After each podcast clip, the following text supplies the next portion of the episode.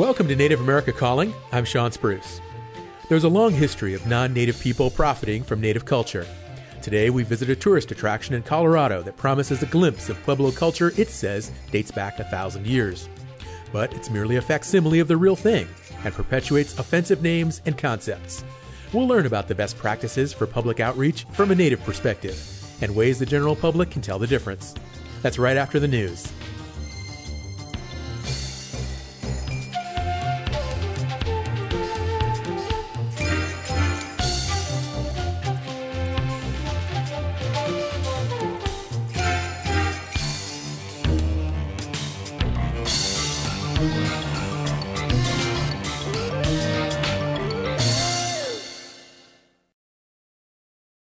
This is National Native News. I'm Art Hughes, in for Antonio Gonzalez. Oklahoma Governor Kevin Stitt vetoed a bill aimed at increasing cooperation between state agencies and tribal judicial systems, particularly to get drunk drivers off the road. The bill won approval from ninety-six percent of the legislature. In vetoing the bill, Stitt claimed it is a wolf in sheep's clothing that hands jurisdictional authority over to the tribes. Among the tribal leaders criticizing Stitt's decision is Choctaw Nation of Oklahoma Chief Gary Batten. He called the veto decision petty and does nothing but hurt public safety. The former chairman of the Mashpee Wampanoag tribe faces up to twenty years in prison for each of three extortion counts after a federal jury convicted him of those and other charges. fifty-five-year-old Cedric Cromwell also faces a maximum fine of two hundred fifty thousand dollars after the convictions, which also include bribery and conspiracy charges. The jury also convicted the owner of a Rhode Island architecture and design firm.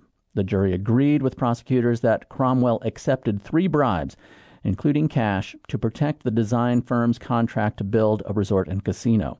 He's scheduled to be sentenced in September. Two years after it was first introduced, a bill to establish an American Truth and Reconciliation Commission on boarding schools gets its first hearing in Congress this week. The commission is designed to address the ongoing trauma Native Americans suffer from a century of abuse, sexual assault, and forced family separation at government-sanctioned boarding schools. The bill was first introduced by then-Congresswoman Deb Haaland. The effort is now championed by Kansas Democrat Sharice Davids, a member of the Ho-Chunk Nation. In addition to the hearing, the House Committee on Natural Resources is taking written public testimony until May twenty-sixth. The National Native American Boarding School Healing Coalition urges boarding school survivors and their families to submit their experiences to the committee. A group of law professors is critical of a federal appeals court ruling in March that cleared the way for a land swap to create a road through a national wildlife refuge in Alaska. K N B A's Tripp J. Crouse has more on the legal battle over the swap. In March, the U S Ninth Circuit Court of Appeals ruled two to one in favor of allowing a road between King Cove and Cold Bay. If approved, the road would cut across the Eisenbeck National Wildlife Refuge on the Alaska Peninsula. But a group of twenty-five law professors joined environmental advocates and filed an amicus brief in a lawsuit opposing the road. During the Trump administration, Interior Secretaries reversed a two thousand thirteen agency decision from the Obama administration to deny the road. The brief outlines policy and regulatory concerns about that reversal. The law professors say that the Trump administration secretaries did little to prove a need for the road to reverse previous agency policies. They also say the swap violates environmental laws and the Alaska National Lands Conservation Act, or ANILCA. The professors, who represent institutions from across the lower forty-eight, seek an en banc or full court ruling on the decision to allow the land exchange. Environmental advocates say that a ruling in favor of the road would create a cascade of regulation issues on so-called national public lands. For National Native News, I'm Tripp J. Crouse. Native residents boosted Arizona's overall coronavirus vaccination rate, according to an analysis by the Salt Lake City Tribune of a recent Centers for Disease Control and Prevention report. The report finds Arizona is the only state where vaccination rates in rural areas outpaced those in urban places. Those areas have a high percentage of Native residents. The C D C finds Navajo and Apache counties had a vaccination rate that exceeds eighty-six percent through January of this year. Urban areas in the state stayed below seventy percent. Health experts told the Tribune they credit the high rate to effective messaging by tribal health officials urging vaccinations to keep elders and others safe. With National Native News, I'm Art Hughes.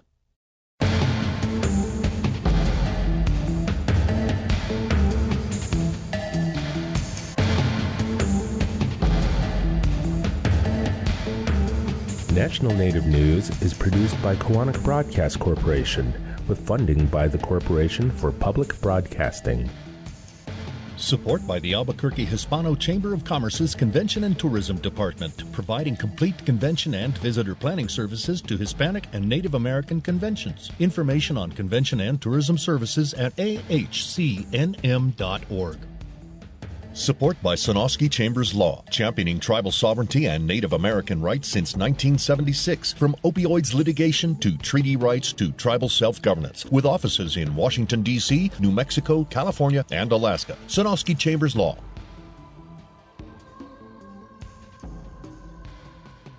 Native Voice One, the Native American Radio Network.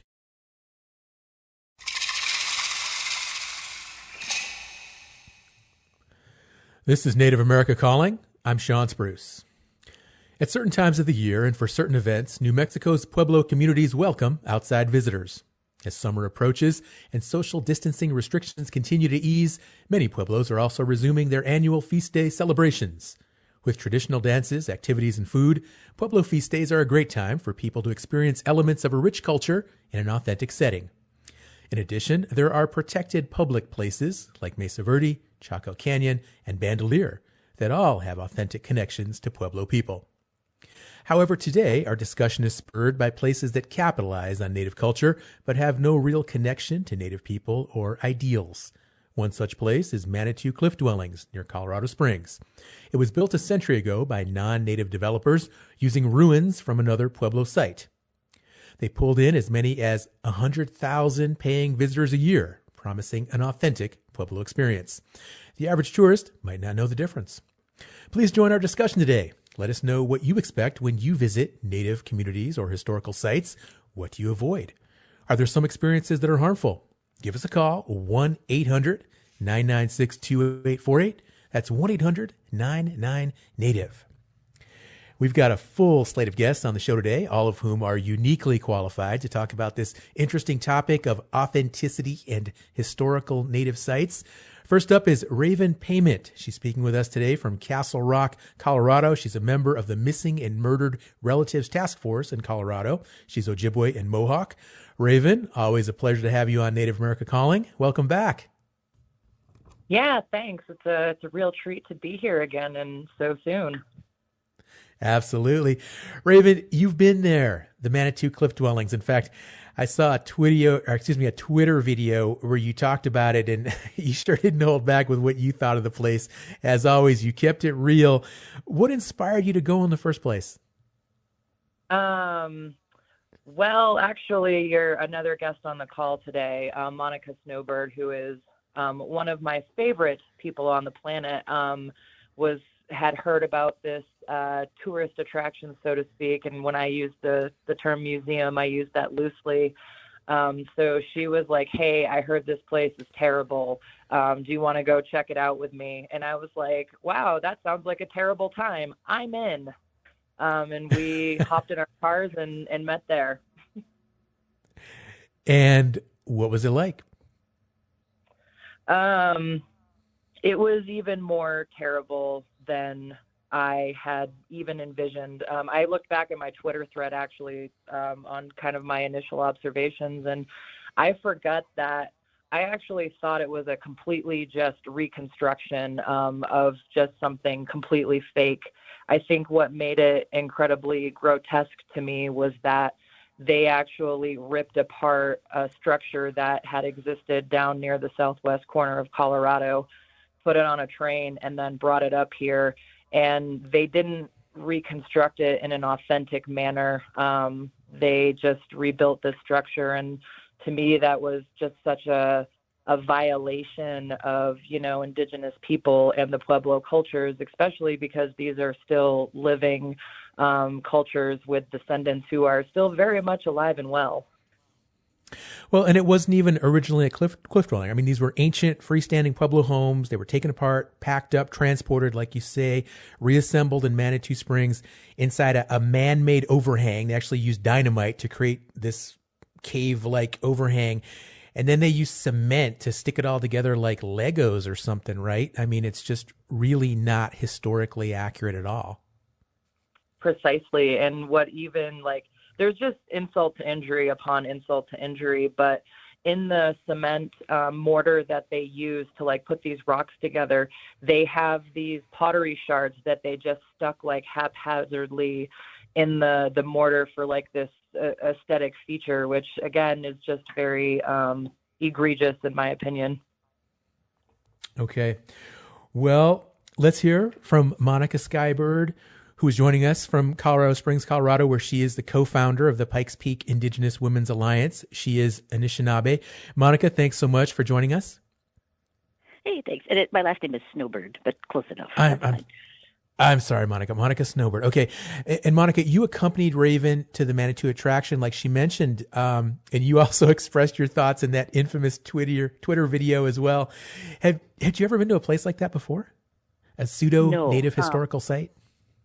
Well, there's a lot of those, but this is probably the worst one I've ever been to. I've lived here in the Springs for close to thirty years now, and um, a good friend of mine um, recently passed away, and one of the things that he had talked about before he had gone is that he had always wanted to, to quote him, burn the place to the ground, because he thought it was ground zero for a lot of the stereotypes and racism that Native people face here in Colorado Springs. So when he passed, kind of in his honor, we went up there to go check it out and to see how bad it was, and it was surprisingly much worse than I had ever anticipated it. So when you drive in, um, there's nothing, I, I, we didn't see anything that actually stated that it was looted from another part of the state and brought up. The word they use a lot is preserved, um, not necessarily looted. And okay, they it- type in crazy loud flute music when you pull right up to the front of their, the structure that they built there. Okay. And it's interesting that you mentioned that, because I, I in a disclaimer, we did reach out to the, to officials there at the Manitou Cliff Dwelling to come on the show. We did not hear back from them by the time we went to air today, but I did read an article online, and uh, the Manitou Cliff Dwellings operations manager was quoted as saying, "The relocation preservation is mentioned first thing on our smartphone tour for those who use it, as well as in our museum, as well as answered for anyone who asks while touring through the museum or gift shop. Aside from having a large sign, we do openly talk about it for those who miss that section of our museum." Is that accurate, Monica? When you were there, was it clear to visitors that the dwellings are not situated in their original location and were altered with modern materials? We went at the beginning of July of last year, and none of that was the case at that time. I know that the museum has since hired a P R person. They've been getting publicity. Uh, I believe her name is Campbell from Mad Woman Marketing. So instead of hiring a, a, a historian or an archaeologist or um, someone who could go in and help them correct some of these things, they've hired a P R person. So those may have been changes that they have done since she's been brought on board, or since some of the publicity around this has has hit. But when we were there, they were still using the word Anasazi everywhere. Um, they had mm. they still had a teepee set up. There, we talked to many people on their way out of the parking lot, and no one had any idea that it was not an original structure. I don't know okay. how the pink mortar didn't, um, like bright pink, d- didn't cue them in. But um, yeah, everyone we talked to really did think that it was an actual preserved cliff dwelling. Now, you and Raven have mentioned the flute music, the giant teepee. Uh, I'm interested, other, are there efforts in other parts of the attraction to be historically and culturally accurate? I'm thinking like the gift shop, the cafe, the museum, everything else. What's the tone there?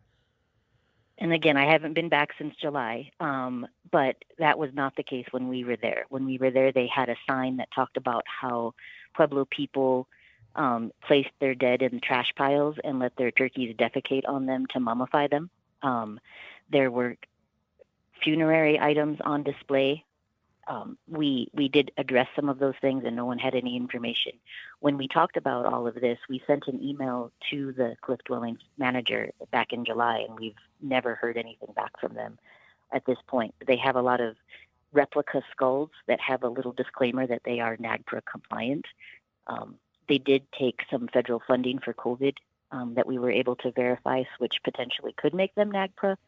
Um, they would have to follow NAGPRA guidelines on that. And so, you know, of the funerary items and the ceremony items that they have labeled, we suggested that they repatriate them um, just out of ethical and moral standards before we even knew that they took federal dollars. Um, the gift shop was horrendous. Um, it was probably one, and we've all seen really terrible Native themed gift shops, but this one had a lot of material that really hypersexualized Native women. There was a lot of books on shaman this and shaman that. Most, we couldn't find any material that was created by any actual Native people, except one tiny little case of jewelry. But everything else was definitely um, promotes a lot of the stereotypes, the Plains Indian style things, and then a lot of made in China. But yeah, we didn't see any, and even the displays that they had related to the families that used to dance there um, were pretty exploitive as well. And I don't know if they've modified any of those since we were there. Hmm. Okay. Raven, uh, if somebody were to approach you today and say, hey, I've heard about these Manitou Cliff Dwellings, I want to go check them out, what would be your advice to that person? Um, I would definitely ask them to refrain and spend their money at a more authentic Indigenous experience that actually um, has connection to community and gives back to the Indigenous community for sure. Monica, how about you? I would tell them to avoid it at all costs. Um, we have suggested that they basically gut their gift shop and bring in items that are made specifically by Native um, Native people. We've suggested that they implement a Native hiring preference, that they consult with as many historic preservation offices or tribal officials from as many of the pueblos who would be willing to talk to them. Um, we basic they, they basically need to gut a lot of it and kind of start over at this point. It's so problematic. I don't know how much of it could actually be fixed. And then they also talk about the founder, or one of the founders, Virginia McClurg, I believe was her name, how she was one of the people who helped to pass the Antiquities Act. But from my understanding, it was kind of passed because of of her and the looting of the structure and the transporting it back all the way across the state. But, you know, currently you get felony charges if you vandalize sites like this. Right. So right. Whether they did it currently or whether they did it in the early nineteen hundreds, what's what's the difference? And- mm-hmm. Well, listeners, if you want to comment on today's show, again, we're talking about pseudo Native American historical sites. Give us a call, one eight hundred nine nine six two eight four eight. We're going to take a short break and be right back.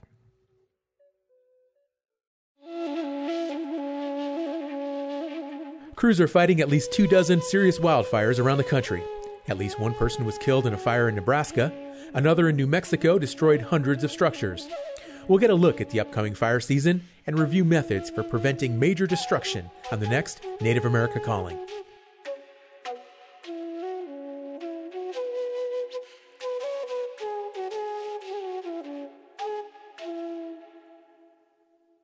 Thanks for tuning in to Native America Calling. I'm Sean Spruce. Native culture, traditions, and knowledge have considerable appeal to the outside world. That's something Native tourism officials know well. But some Native, non-Native entities, excuse me, try to capitalize on that value as well. Do you know of an enterprise that tries to cash in on Native culture? If so, do you want to out them? Join our discussion. We're at one eight hundred nine nine six two eight four eight. That's one eight hundred nine nine Native. Joining us now from the field is Mary Weahkee. She is an archaeologist for the Center of New Mexico Archaeology. She is Santa Clara, Pueblo, and Comanche. Mary, welcome to Native America Calling. Yeah, good morning, or kind of almost afternoon. I'm glad to be here. What an interesting subject. It really is, and we're certainly glad to have you on the show. Mary, what do you think about places like uh, this Manitou attraction where ruins were transported hundreds of miles on the way, all in the name, apparently, of preservation? I think it, because they were uh, outsiders during that time period, and, you know, the nineteen hundreds, the eighteen hundreds to nineteen hundreds time period, their word um, for preservation was loosely used in, in the term. I, I just find it really horrifying that um, science would allow, scientists would allow something to be removed and then uh, reassembled. And we don't do that now. But, uh, it's just terrible. Right. Absolutely. We've got a caller on the line, Kenny, listening in Colorado Springs. Kenny, thanks for calling in. You're on the air. Yeah, this is Kenny Frost. I'm a Native American consultant. A little bit of history on the Manitou uh, fictitious site. The the uh, stone structure was taken from an area in the Durango, Colorado area long ago. And during that time period, the nineteen oh six Antiquities Act had passed, uh, made prohibiting the destruction of archaeological sites. And the people were clearly in violation of that federal statute. The other thing, which was also interesting, was when they dismantled the uh, structure, prayer sticks, human remains were found within the structure itself. And you do have, uh, at one time, supposedly, hearsay says the human remains were on display at the site in Manitou Springs. And it's unknown at this time if those human remains are still there. There are replicas there.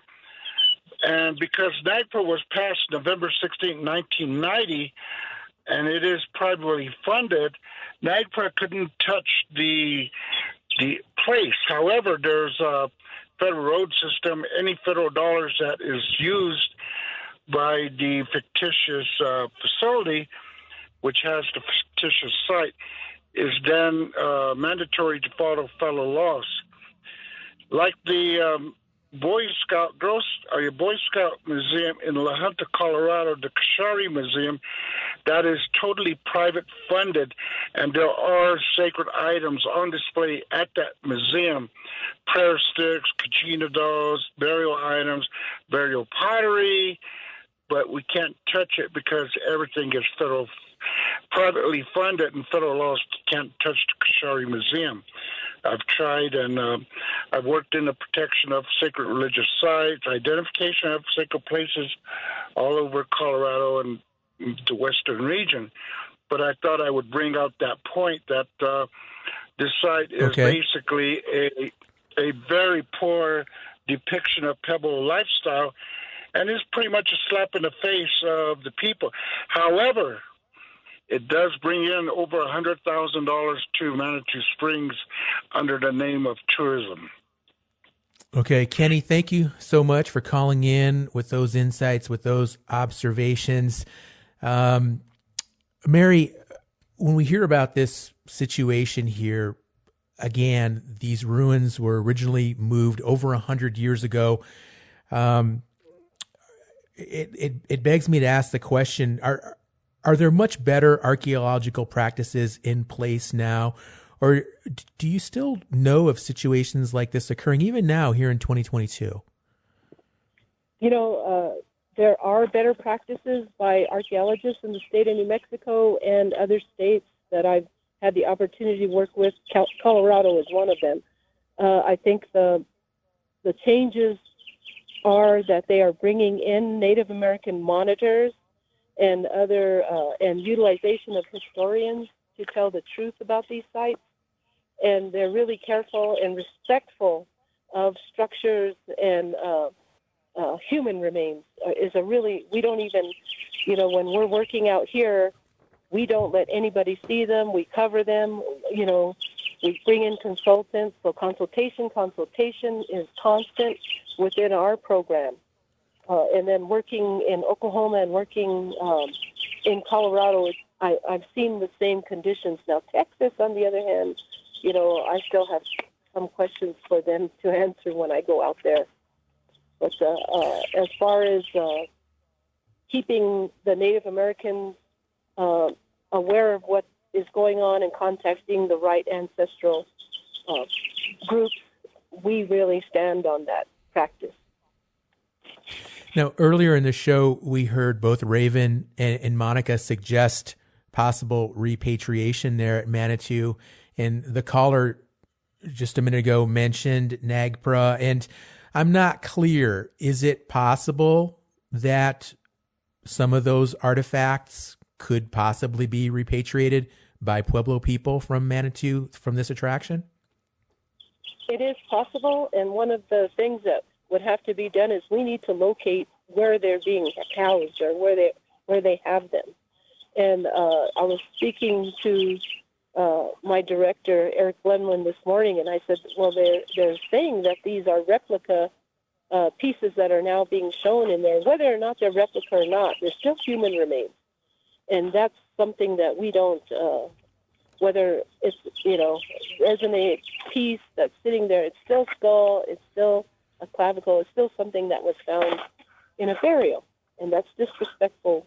Uh, to me it is, and I'm sure it is to others. Um, so I think there is a point of repatriation, but it's going to take a lot of lawyers and and actually finding the, the location of where these remains are. Okay. We have another caller listening today in Manitou Springs, Colorado, on the air. Caller, thank you for calling in. Good afternoon. I just uh, thank you for taking my call. I wanted to say, I live right next door to the Cliff Dwellings, and ironically, my driveway, I get the tourists that come up my driveway trying to find it all the time. So um, I just want to thank Monica and Raven for doing this, because it does need to be done. And I want to throw my, my name out there, and I'll reach out to you guys, because I think you're going to need a lot of help with this. And as a community member wanting to do the right thing, uh, you're going to need a lot of help and a lot of community support. And I do want to give them the benefit of the doubt. I apologize they didn't get back to you in July. I don't know why. But if it's going to take some community support, some petitions, whatever we got to do, because you are you are spot on on this, and they should be given an opportunity to do the right thing. And I'm just going to say I'm here to help in any way possible. So, Don, you're right there uh, next to the to the attraction. So you see all the tourists coming in and out, and in your experience, the, the people that operate the attraction, are, are, are they receptive to, to some of these issues and some of these complaints? I want to give them the benefit of the, de- of the doubt. Um, but everything has told me that they're not responding to emails. And I do think that Raven and Monica are doing the right thing. And I think visiting there. And so I would like to give them the benefit of the doubt. But it could be, you know, maybe they didn't get the email. Maybe they need some commu- maybe we need to rise up in the community and let them know that this is important to us as, as a community. So I can't answer that. I want to give them the benefit of the doubt. Yeah, they are a tourist attraction, but everything that Monica and Raven have brought up, and Kenny, is absolutely one hundred percent true, but it's going to require organization. Like they're saying, a lot of attorneys, we're going to have to raise some funds to get this stuff repatriated. And so, yeah, so I'm kind of rambling here because I'm a little jacked up on this issue. okay, but I, okay, but no I worries. Think we can do the right thing, but we're going to need some direction, and, and I'm just grateful that we've got it started. Well, Don, thank you so much for calling in. And, Monica, I want to bring you back into the conversation because Don's comments were specifically directed at you and Raven. And, again, um, you're not Pueblo, but you're certainly Native, and you certainly have some really strong feelings about this issue and, and a lot of experience. And what do you think just ac- across the board? You're up there in that area. You're in southern Colorado. Do you think uh, there is interest? Do you think there's momentum amongst Native people there to pursue this issue further and, and really turn it into a movement? Well, I think your your point that we are not Pueblo people is important. So we are not an authority on this cult- on these cultures. We don't in any way want to represent that we are. Um, we want the Pueblo people to, from any of the Pueblos, to come in and take the lead, and then we will support them in whatever they want to do. Our issue as just being indigenous in this community is how this promotes stereotypes about all Native people, not just the Pueblo peoples. And so, yeah, we do have a very active, very well-organized community that um, definitely takes on multiple intersectional issues on a very regular basis. So if the if any of the Pueblos wanted to spearhead something with that, we would absolutely rally and support them in whatever way that we can. And to answer his question of did they read our email, they did, because I believe they called me aggressive in my email um, when they talked to High Country News about it. And to talk to back to Kenny's um, comment, I don't know if they had a, a body on display at the Cliff Dwellings, but they did have one up until not that long ago at the Garden of the Gods. It was uh, mummified remains of a Ute relative that they used to call Princess Moonbeam, but it was clearly a man. And we've asked where that where that relative is now, and they don't answer, and we have notified all of the Ute folks um, to look into that, because that's obviously not our place to, to be involved. We just wanted to make sure they were aware of it. Monica, thanks thanks for that background. Mary, as a Pueblo person, um, is this something we need to get after? Is how serious is this? As, as collectively as Pueblo people, do we need to address this whole Manitou attraction um, in an organized fashion? Yes. yes, we really do need to address this uh, matter. I, I feel that uh, it is appalling, and I think it's sad. I mean, it just it, it really hurt when I read about what was going on, you know, and, and a disassembling of a site. And uh, like um, Monica said and uh, Raven said, these places are still alive. They still have uh, a life of their own. And we know, as and respectful, uh, looking at them, that we don't go into these sites, or when we do have to go into them, we go into them with love and understanding of who these people were. Um, to have them moved the way they did, I, it, it's just appalling, you know. And I think we as Pueblo people, uh, and we say we're related to those uh, groups that came down and moved down into the Rio Grande Basin. We we left those homes, but we put them down what we call they've done their time in Waini. You know, they they're resting. Let, leave them alone. And here, someone comes in who doesn't have any respect or have any cultural responsibility for these places, decides they're going to move them out and create a fake uh, Mesa Verde for money. You know, it's. Mm-hmm. I, I just think that the disrespect, and we should, as Pueblo people, go in and do an investigation. Well, it's certainly, certainly something to think about. Listeners, one eight hundred nine nine six two eight four eight. That is the number to call to share your comments. Mary, um, you know, I think about this Manitou attraction, and then I also just think about just some of these other, you know, I don't know what we want to call them, faux Native American sites, uh, pseudo sites, uh, tourist trap type places. And, you know, if you drive along I forty heading west, you know, western New Mexico into Arizona, you just see them everywhere uh, along the interstate there. And uh, what what do people need to know about these types of attractions uh, if if they're looking to to experience Native American culture and history?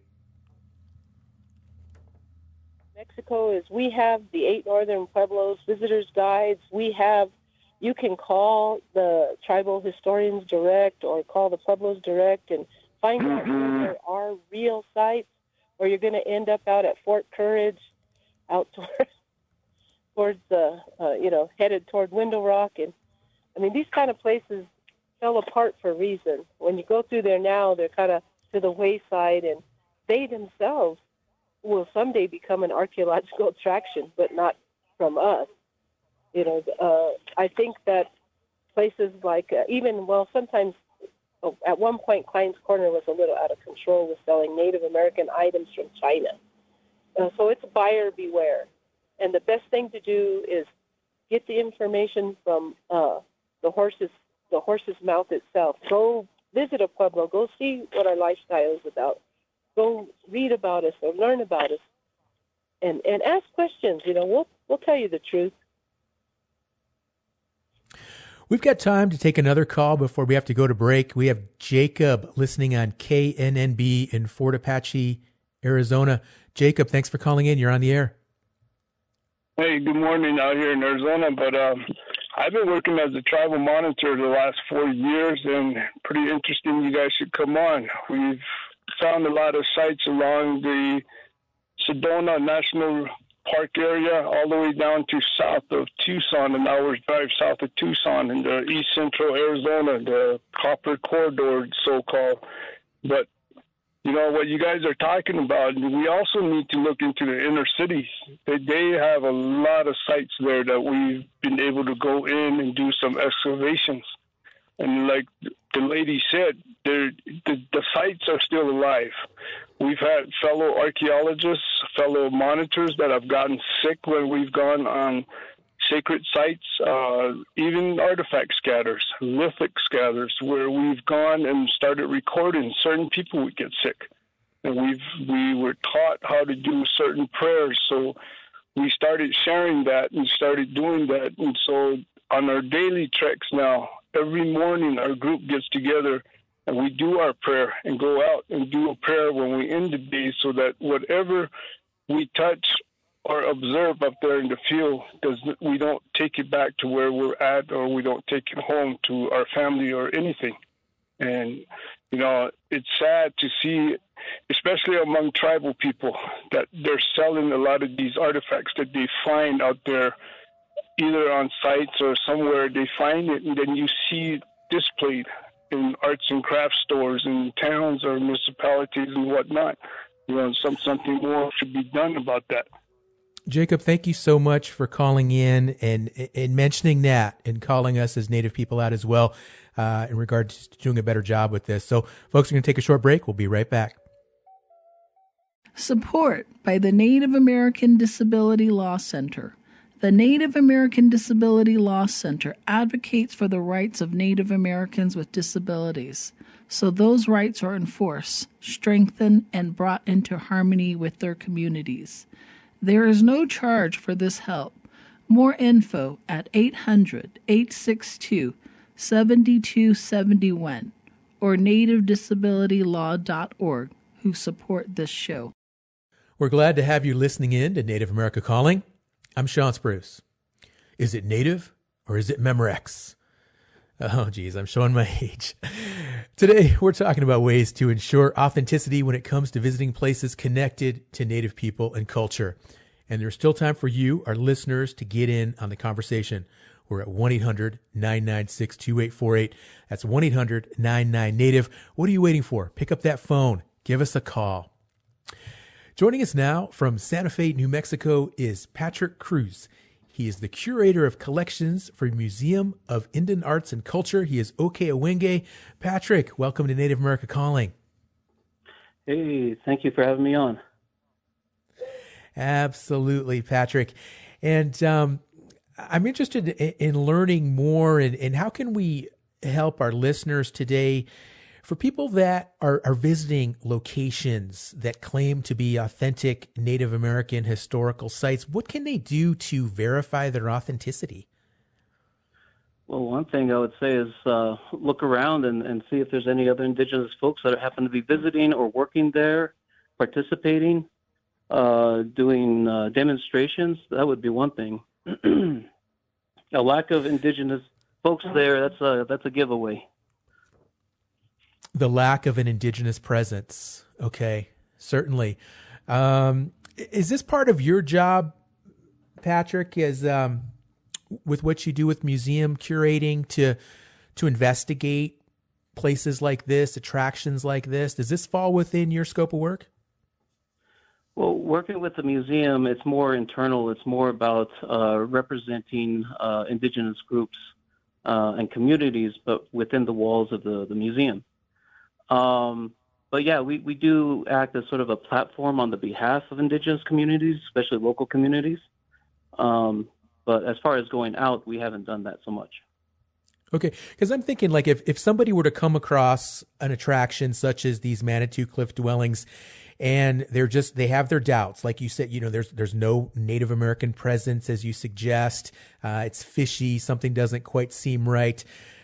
Um, Can they reach out to somebody like you for further assistance or guidance with regard to, to figuring out, validating that authenticity? Certainly. I'm I'm always willing to do that. Um, there's there's other curators uh, on staff and, and at some of the other uh, state museums, and uh, also certainly the uh, the different pueblos have uh, uh, like public relations type uh, positions, uh, or the uh, Pueblo Indian Cultural Center. There's a bunch of different places that they could actually go in to ask those kinds of uh, questions. And Patrick, what thoughts do you have on these Manitou Cliff Dwellings, and how serious an issue do you think this is? Oh, it's serious. I, um, you know, the the thing that, that got me first is that, you know, I really wasn't aware that such a site could exist. So they're, you know, they're not really out there as far as the public uh, knowledge, uh, not too much anyways. Everyone I've asked about it, uh, you know, they're like, I never heard of this place. Uh, the the other thing about it is that it's it's strange, the whole concept of taking apart a ancestral site and then moving it across the state and putting it into a place that's that's foreign to it. Um, and then I, I did look on the website, and I did see that a statement that says, "We invite you to imagine it was what it was like to live over seven hundred years ago in a structure like this." Well, that's, on, you know, quote unquote. But what I was thinking when I read that was, what about the landscape? Because that is just as important, if not more important, than just the site. That it's the very reason why that site existed. It's why the people, you know, put roots down where they did. It's it's the it's everything about what's around there. And of course, you know, visitors that are going to these places, they don't see that. They don't see anything that the uh, ancestral folks would have seen. Patrick, I, I felt the same way, because I did. I looked at the, the website there for the attraction, and in all fairness, it does make it pretty clear that that the site has been relocated, but it's what the website doesn't say, right? It's what they omit, like regarding the landscape, regarding uh, some of these artifacts that are, are being misidentified, misrepresented.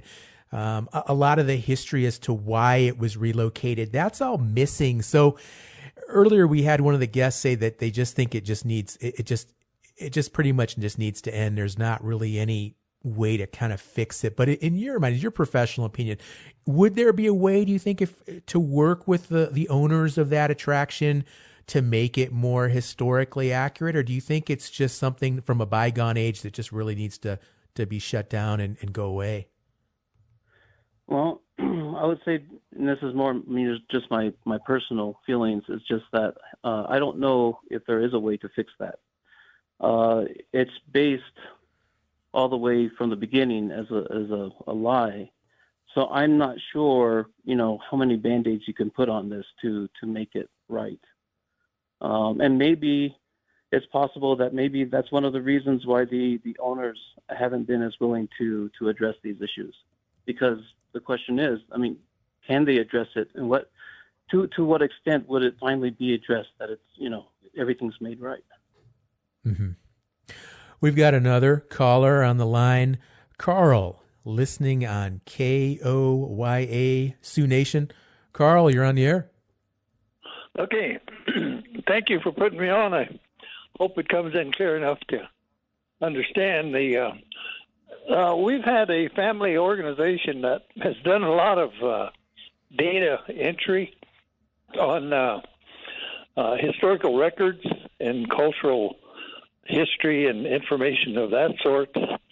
And we worked uh, somewhat with the government Bureau of Indian Affairs to uh, bring these records in closer for the tribes to be able to access them. Uh, I don't know if you're aware of it, they had a mandate in nineteen sixty-one to put the Indian records in three categories. I speak only for the Sioux Nation. But the categories were, number one, current use, number two, historical, and number three, records for destruction. That's what scared me, because a lot of those records have um, uh, a lot of information about particular families. So we started extracting a lot of those records and acquisitioning them from the regional uh, archives back to more of a local uh, public access library. So we've done that, but the problem I got is the I R S, who uh, um, certifies your nonprofit organization, uh, has been giving us a lot of trouble lately to keep our certification. And I'd like to find somebody that knows how to help uh, get that restored and renewed. Uh, that's kind of they they made it a very complicated process, and it's hard enough without them making it more complicated. But I think a lot of people have misused these kind of organizations, these five oh one c threes. So the government's tightened up the rules. But we never did uh, organize this to raise money, although we could, I guess. But uh, our main goal was to uh, give uh, the local tribal people, and I work mostly with the uh, Sioux, uh, access to their own records, their own family records, because previously they couldn't do that. Very difficult to do. So we've extracted uh, probably the most ever public uh, Indian records of any any group or any individual. So I'm just kind of looking for some help to get that restored and recertified, and there's probably some expense involved in doing that, and it might take a legal mind or a C P A to do that. And we have a family board. We've been in existence since... Uh, Well, I've been doing this kind of work since I was a youth in the sixties, and then in the eighties, when I found out about this mandate, then we went to work and certified it in several states and I R S. And uh, so, but formally with the I R S, we've been in existence since nineteen ninety-three. But we've always had a tribal uh, uh, nonprofit as well as a state. I think we were certified at one time in uh, South Dakota, North Dakota, Nevada, Utah, and a few other states I can't remember right now. But uh, that's what I'm looking for, some help to get that recertified, because, uh, you know, people, uh, if they do contribute time or uh, currency or monetary funds, they, they could deduct that. Um, okay. And we have right. had professional librarians that have used it for deductions. Okay, Carl, thank you so much for calling in. Patrick, could you respond to to Carl's questions and comments regarding assistance with some of these issues? Uh, you know, I'm, I'm not, that's not something I'm really familiar with, so I don't really feel comfortable mentioning anything and giving wrong information. Okay, well, let me ask you this, Patrick. What are some, some real challenges that, that you, you deal with there with regard to museum curating and preservation of historical sites? What are the, the, the just the, the overall challenges that you and others that, that work in that space have to face on a daily basis? Well, one, one of the things I wanted to mention was uh, that words matter. Uh, what you call things matter. Um, just because you have the name museum in your title, and, you know, thinking about places like Manitou where they have the, the title museum, right, on site. And so with the word museum comes a sense of authority, a sense of uh, holding the truth, holding factual information, and and uh, being uh, uh, sort of experts in it in it all. And so for the, the general public to come in, there's sort of a, a trust, a trust that, oh, this is a museum, uh, these are the experts, and then, you know, you can put your faith in that. Um, and of course, you know, if you have a place that calls itself a museum but is not actually adhering to any sort of uh, truth in a sense, um, it, it becomes dangerous. You know, it, it's it's a betrayal, I think, for the, the general American public. So so in some ways you can think about this as this. You know, the other the other callers have talked about how negative this is for indigenous communities. Uh, at the same time, this is a negative thing for. for archaeology and scholarship, because there's nothing to be learned from a site like this. It's, you know, it's what they say is out of context. Um, but then from the general American public, this is also a disservice, because they're coming in believing that this is real and that they're actually learning something. You know, there's school groups that go to these, to the, uh, this place. And I mean, they're, they're not collaborating with anyone. They're not uh, communicating or have any sort of Uh, native uh, advisory board or any some, anything, anything that might be like a oversight. So, I mean, that's, I know that's just a danger of, of uh, words, the impact of words. So what do you think is, is the best course of action moving forward? Do you think uh, this is something that Pueblo people really need to, to galvanize on and maybe stage some protests, maybe make a formal issue with the people that run this uh, attraction? Or do you think maybe just uh, social media and just put a lot of Google reviews out there saying stay away from this place, because uh, apparently it, it, a lot of people go and visit it, and they're making a lot of money, and they're they're getting a lot of business. What's your thought on that? I think that it needs to be more public. Um, I think it needs to be more public because I think people can decide for themselves whether or not they want to visit a place like this. If they go to a place like this, they already understand that uh, the background being um, the, the, you know, the problems that it's had. And I think that just public awareness is, is important. I do. I would like to see the, the Pueblo sort of galvanize and, and sort of tackle this issue. Um, It's, uh, but it seems like a big headache. Uh, I, it would take a lot of effort, I think, for for uh, uh, to, to I think, motiv- not motivate, but to to take on this action. And one of your callers had talked about uh, the legal lengths that it might take to get this done. I do think that it should be done, though.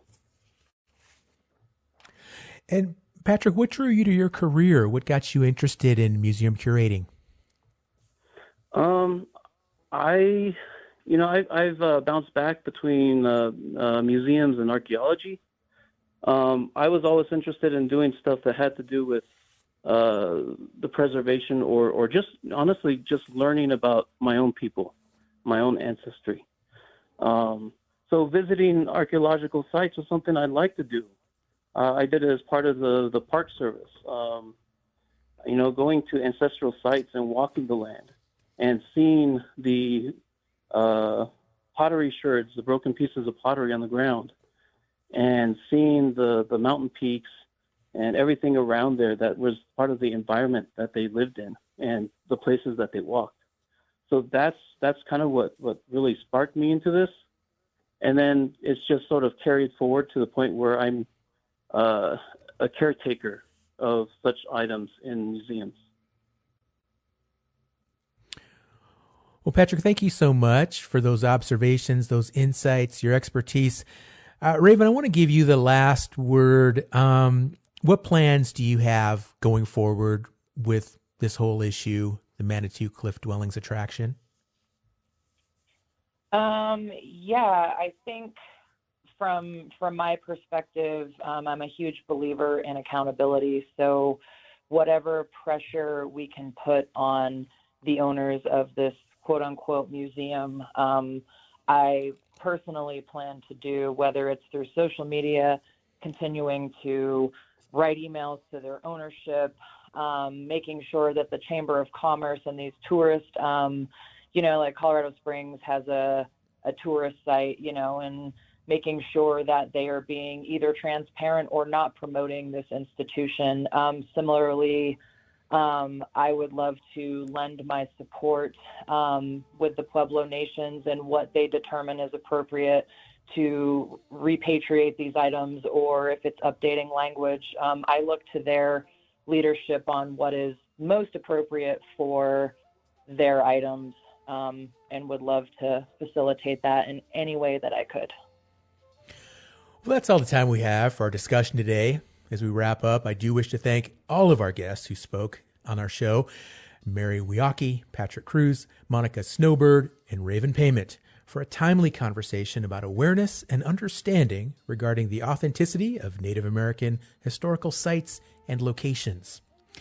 Join us tomorrow as we discuss the fires happening in North America and get a glimpse into the challenging and often dangerous profession of fire suppression management. I'm Sean Spruce. Thank you for listening to the one, the only Native America Calling.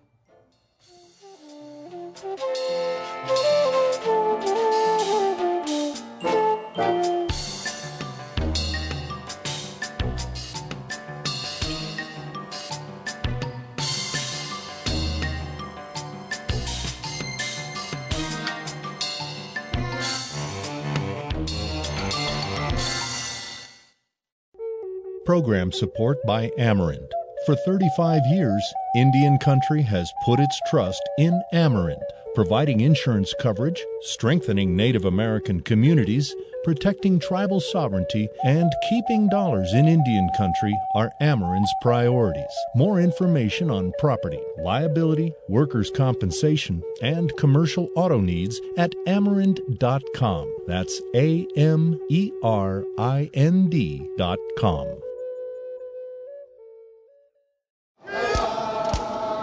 Baby Karsakpanuk Bisi, C M S program, Ikayor Minare in the Langarod, Indro Lutik, I see contact the local Indian healthcare provider, Kaisakangwasi Turuminyarsi healthcare dot gov, Nakakilalu one eight hundred three one eight two five nine six, Unakabluni Center for Medicare and Medicaid Service Kunin.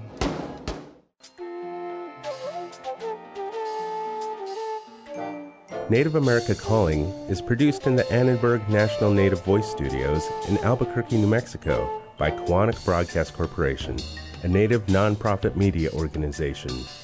Funding is provided by the Corporation for Public Broadcasting with support from the Public Radio Satellite Service. Music is by Brent Michael Davids. Native Voice One, the Native American Radio Network.